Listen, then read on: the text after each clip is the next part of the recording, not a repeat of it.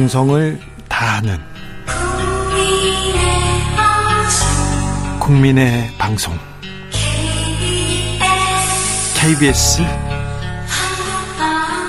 주진우 라이브. 그냥 그렇다고요.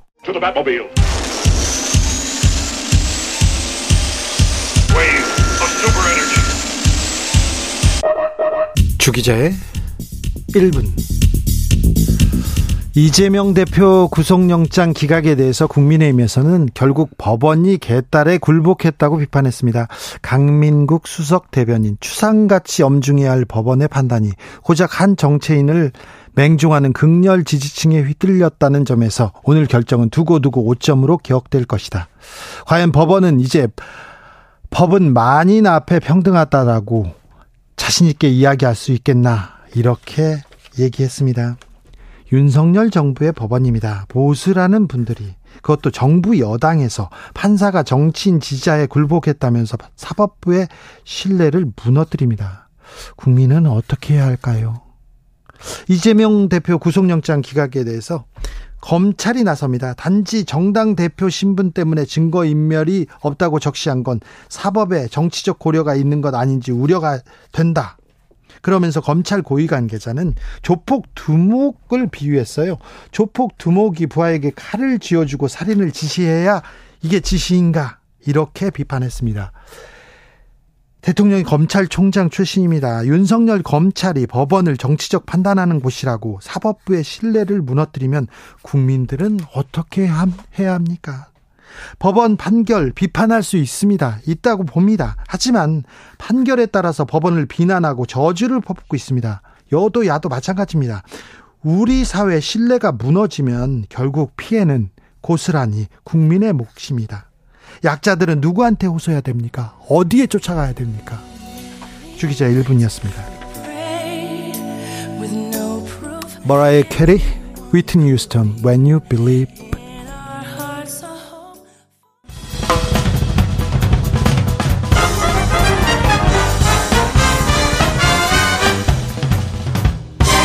훅 인터뷰 모두를 위한 모두를 향한 모두의 궁금증 훅 인터뷰 이재명 대표 구속영장 기각됐습니다. 아, 앞서 국민의힘 입장 들어봤는데요. 더불어민주당은 앞으로 어떤 길을 가게 될지, 이재명 대표는 어떤 선택을 하게 될지 물어보겠습니다. 안민석 의원님 오셨습니다. 어서 오십시오. 네, 안녕하십니까. 기분 좋은 저녁입니다. 네. 이재명 좋은 음악을 들을 수 있어서 기분 좋고, 네. 주진우 앵커가 아직까지 네. 근처에서 기분 좋고 무엇보다도 네. 이재명 대표가 불구속되어서 네. 기분 좋은 저녁입니다. 네. 그런 얘기는 그만해 주세요. 네. 자, 이재명 대표 구속영장 기각. 자, 재판부의 결정 어떻게 보십니까? 지난 2년 보면요. 해도 해도 너무 했다는 생각이 듭니다. 이 본질은요. 윤석열 검찰 정권이 네.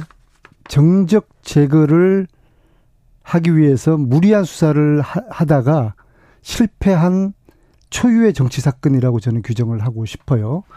여기 대한 책임을 대통령과 한동훈 장관이 져야 될 것 같고요. 대통령의 사과 또 한동훈 장관의 파면 필요하다고 보고요. 반면에 이재명 대표는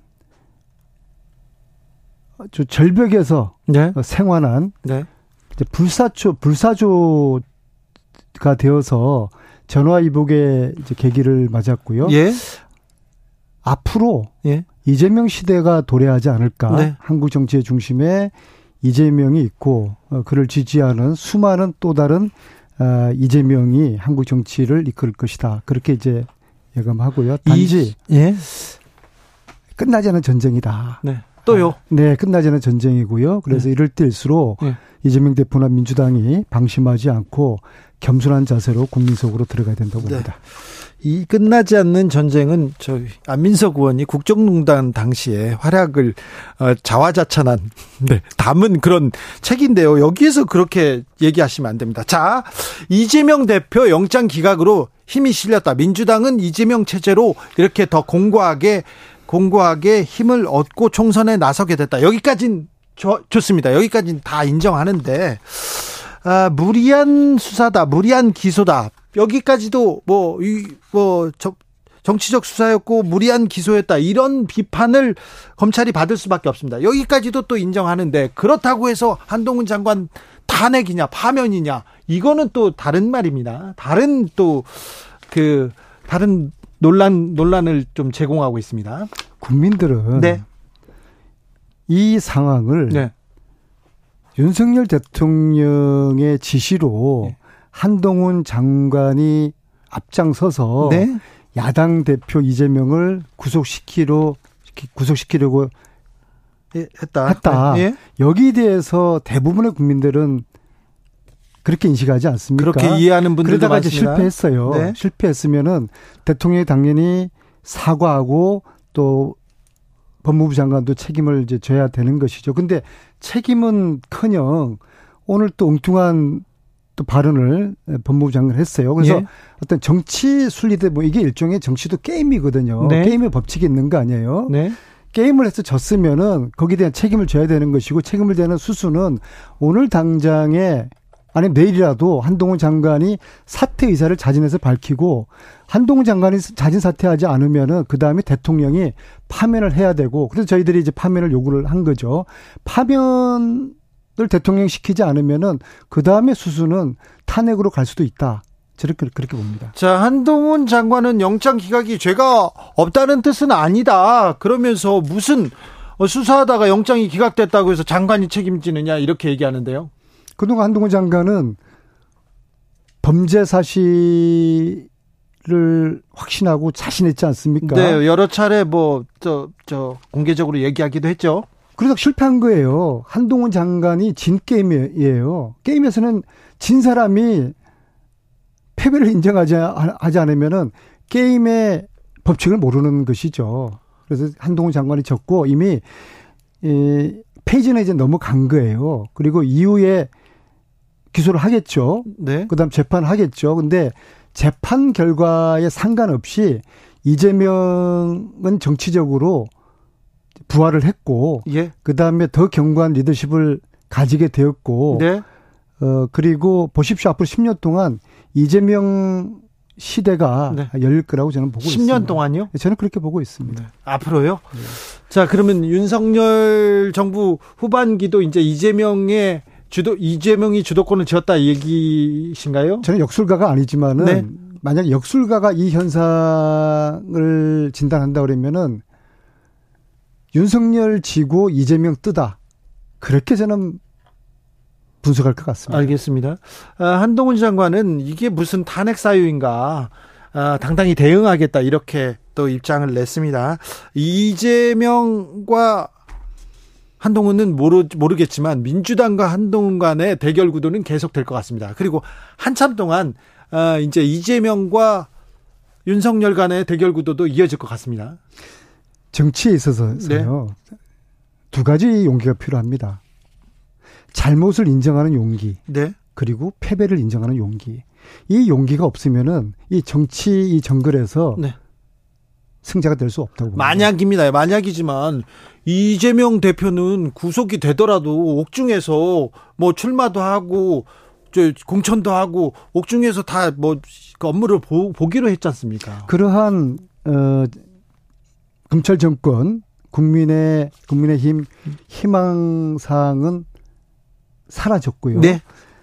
단기적으로 아마도 이재명 구속을 검찰 정권에서는 추석 밥상에 올리려 했던 것 같습니다. 네.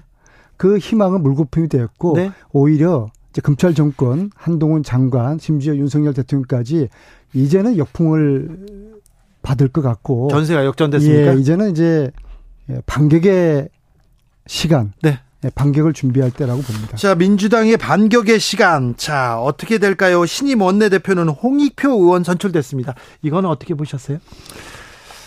출마 세 분보다 네. 세분 모두 훌륭한 분이었는데 저는 이제 두 가지 면에서 의원들이 홍익표 원내대표로 선, 어, 선택했을 거라고 봅니다. 네. 첫째는 어, 그가 가지고 있는 전투력, 박근혜 정부 때부터 예. 그 초선 때 아주 사건 하나를 일으 피라 사 그 설화 사건을 일으키면서 네.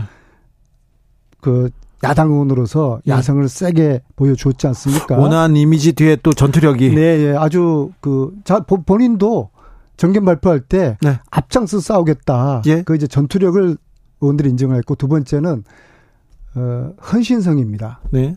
예. 그 강동에 어, 아, 성동 어, 네. 성동구 좋은 텃밭이었어요. 네. 그 좋은 텃밭을 버리고 서초로 가는 자신의 지역구를 그 포기하고 서초로 갔죠. 모든 정치인들이 선당 후소 이야기를 하지만 네. 정작 실천하는 정치인들은 거의 없는데 네. 그 선당 후사, 후사의 헌신성과 실천력 그것을 인정했기 때문에 네. 홍익표 대표를 선택했다고 저는 봅니다. 자, 민주당, 자, 이재명 체제에서 가장 이렇게 가장 먼저 해야 될 숙제는 당의 단합인 것 같습니다. 어, 친명계와 비명계 갈라진 이 틈을 메워야 될 텐데, 메워야 될 텐데, 아직도 앙금이 있습니다. 어, 비명계 목소리는 급격히 잦아들 겁니다. 하지만 하지만 체포 동의안 가결한 사람들 어떻게 처벌해야 된다, 징계해야 된다, 색출해야 된다 이 얘기가 계속 지지자 사이에서 끊이지 않습니다. 의원들도 친명계 의원들도 이 얘기 계속 하고 있는데 그러면 가결표 던진 의원들 색출해서 징계합니까? 이 사항에 대한 이제 본질을 저는 이렇게 규명을 합니다. 차도살인 정치라고 규, 정을 차도살인이요? 예, 예. 네. 남의 칼을 빌어서 빌어서 상대를 치, 목에 치는, 치는 거 아니겠어요? 그러니까 국민의 힘을 빌어서 네. 가결파들이 당 대표를 끌어내리려고 했던 초유의 정치 사건이라고 봅니다. 그런데요. 음. 불체포 특권 하면서 체포 동의안 가결표 던지겠다. 체포 동의안 불체포 특권 내려놓겠다고는 이재명 대표도 얘기했고 민주당의 혁신한 1호가 불체포 특권 내려놓는 거 아니었어요. 근데 왜 갑자기 주 기자님 네? 묻고 싶습니다. 지금이 네. 평상시 평시입니까 전시입니까? 저는 지금의 한국 정치는 네. 정치가 실종된 전쟁터에서 우리 정치인들이 있다고 봅니다. 총성 없는 전쟁이 여야 간에 지금 벌어지고 있다고 의원님 보거든요. 3개월 만에 전쟁이 났습니까? 그 전에는 정치 검찰 아니었습니까? 3개월 지금 정치 검찰의 무도한 무도한 영장에 대해서 막아서야 된다고 했는데 3개월 전에도 정치 검찰이라고 하시잖아요. 전쟁의 수위가 갈수록 지금 악화되고 있죠. 예. 음, 그래서 평시에 이야기했던 평시의 네. 어떤 정치적인 논리나 정치적인 어법 합법으로는 네. 이 전시에 통하지는 않는다. 그래서 당에서 전쟁에 걸맞는 전쟁에서도 전쟁에 걸맞는 법이 있는 거예요. 법과 원칙이 있는 거예요. 저는 그래서 이 총성 없는 전쟁이 벌어지고 있는 이 시기에 예. 이, 이 상황을 잘 봐야 된다. 자, 그래서 당에서 부결로 이렇게 뜻을 모았어요. 그래서 부결될 것이라고 했습니다. 원내대표도 박광원 원내대표도 부결을 이렇게 호소했고요. 그런데 가결표를 던져서 체포동의안이 가결됐습니다. 그래서 지금 색출해서 징계합니까? 그래서 네. 이 차도 살인에 가담한 의원들 네. 있어요. 네. 30명으로 추정되죠. 근데 네. 무기명이었기 때문에 이것을 색출을 할 하기에는 참 난감해요. 그런데 그렇죠.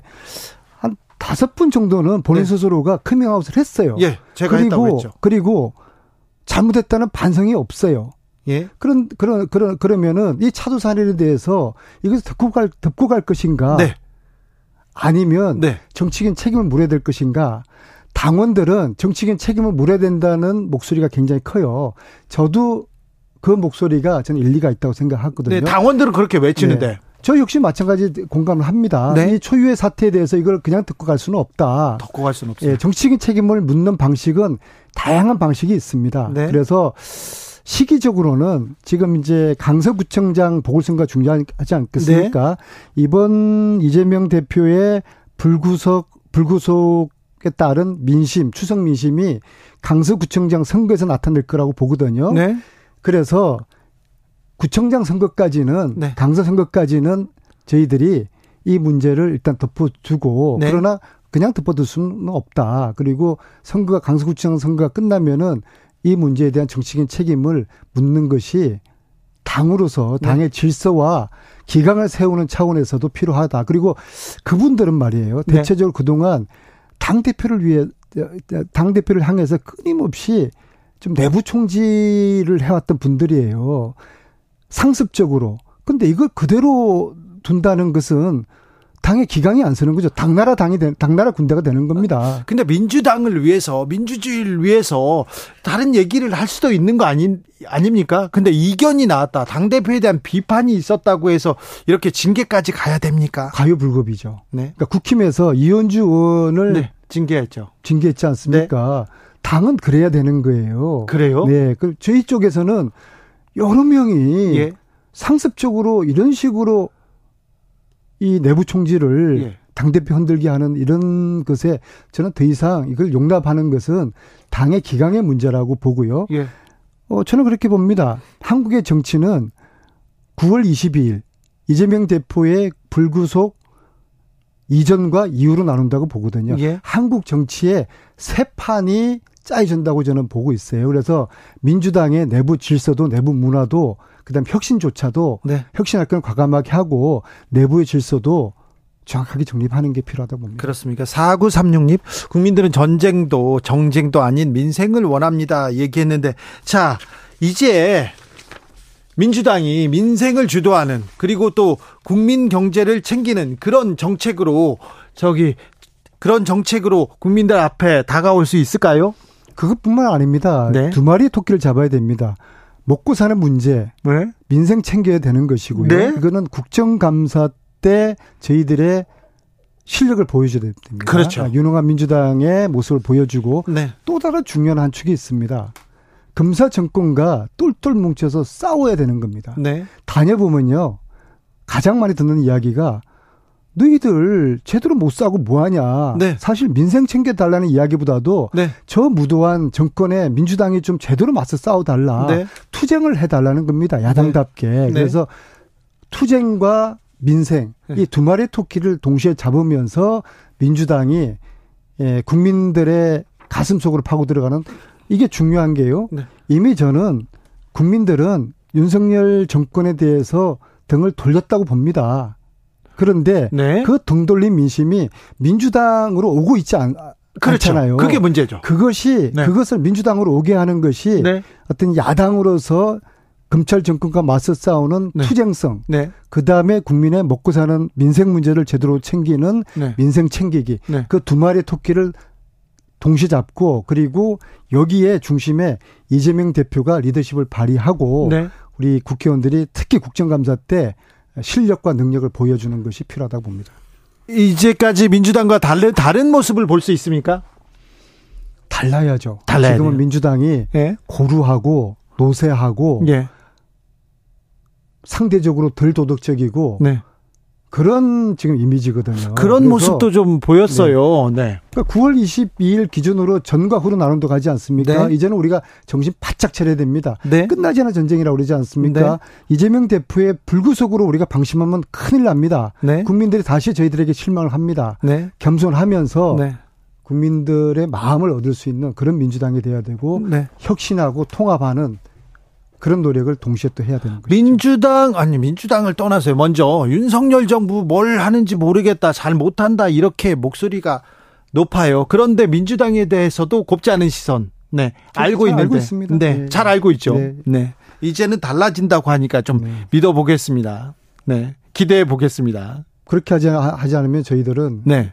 국민들에게 예. 외면당할 것입니다. 그러면 젊은 사람들 수도권에서 지금 예전 같은 예전 같은 그 응원 지지 받지 못하고 있습니다. 민주당이. 그런데 누구를 탓할 수 없어요, 민주당이. 그렇죠. 언제까지만 언제까지나 윤석열 정부 얘기할 거예요. 그러니까 윤석열 정부는 이미 엑스표를 놨어요. 그리고 대통령이 과연 국익을 생각하고 국민을 생각하는 대통령인가? 라는 의구심을 국민들이 갖기 시작했어요.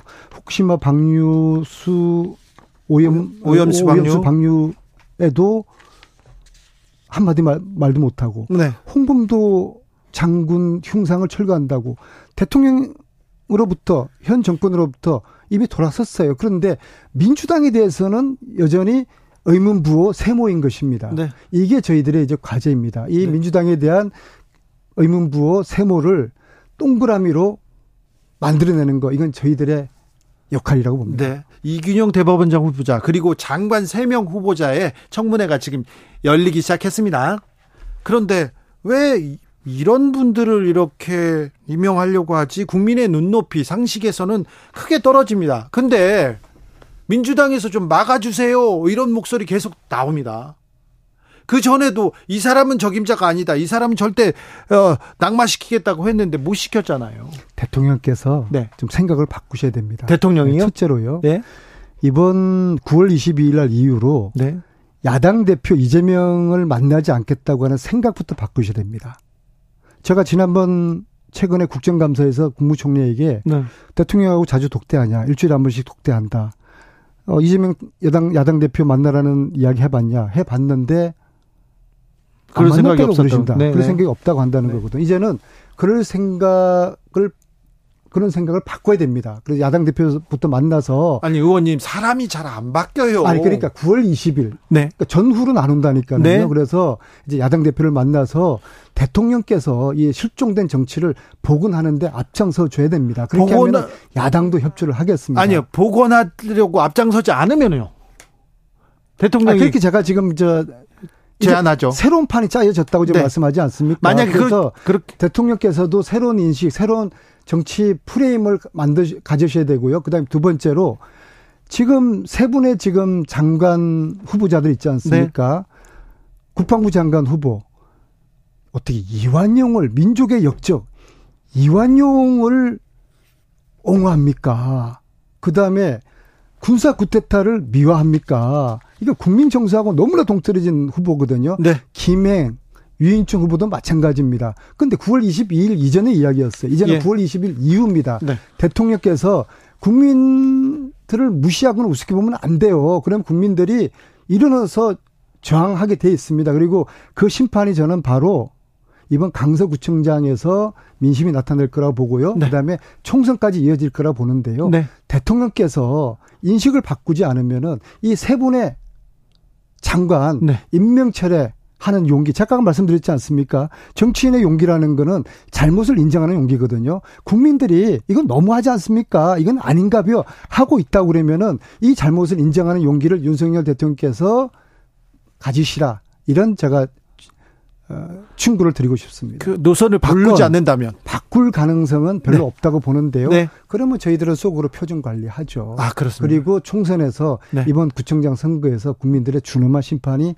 있을 것입니다. 알겠습니다. 국민을 우습게 보지 마십시오. 알겠습니다. 이승규님께서 장관 후보자 청문회에서 민주당 전투력 좀 보여주세요 이렇게 얘기했습니다. 김건기 김건기님께서는요. 국민의힘은 인재 영입 시작했던데요. 민주당도 신선하고 희망적인 인재 영입도 좀 보여주셔야 됩니다. 이렇게 부탁하고 있습니다. 그러니까 9월 20일 전후가 달르다고 제가 몇 차례 말씀드리지 않습니까? 일단 저희들이 네. 윤석열 대통령에게 변화를 기대하기 앞서가지고 네. 민주당부터 변화하고 변화하겠다. 혁신하는 정말 한골탈퇴하는 민주당 네. 그런 모습 그리고 그 중심에 불사조 이재명 대표가 있어야 된다고 생각합니다. 알겠습니다. 민주당이 혁신하고 네, 혁신하고 다시 태어나겠다. 이 약속하셨습니다. 혁신하고 통합하고. 통합하겠습니까? 네. 네. 네. 그리고 네.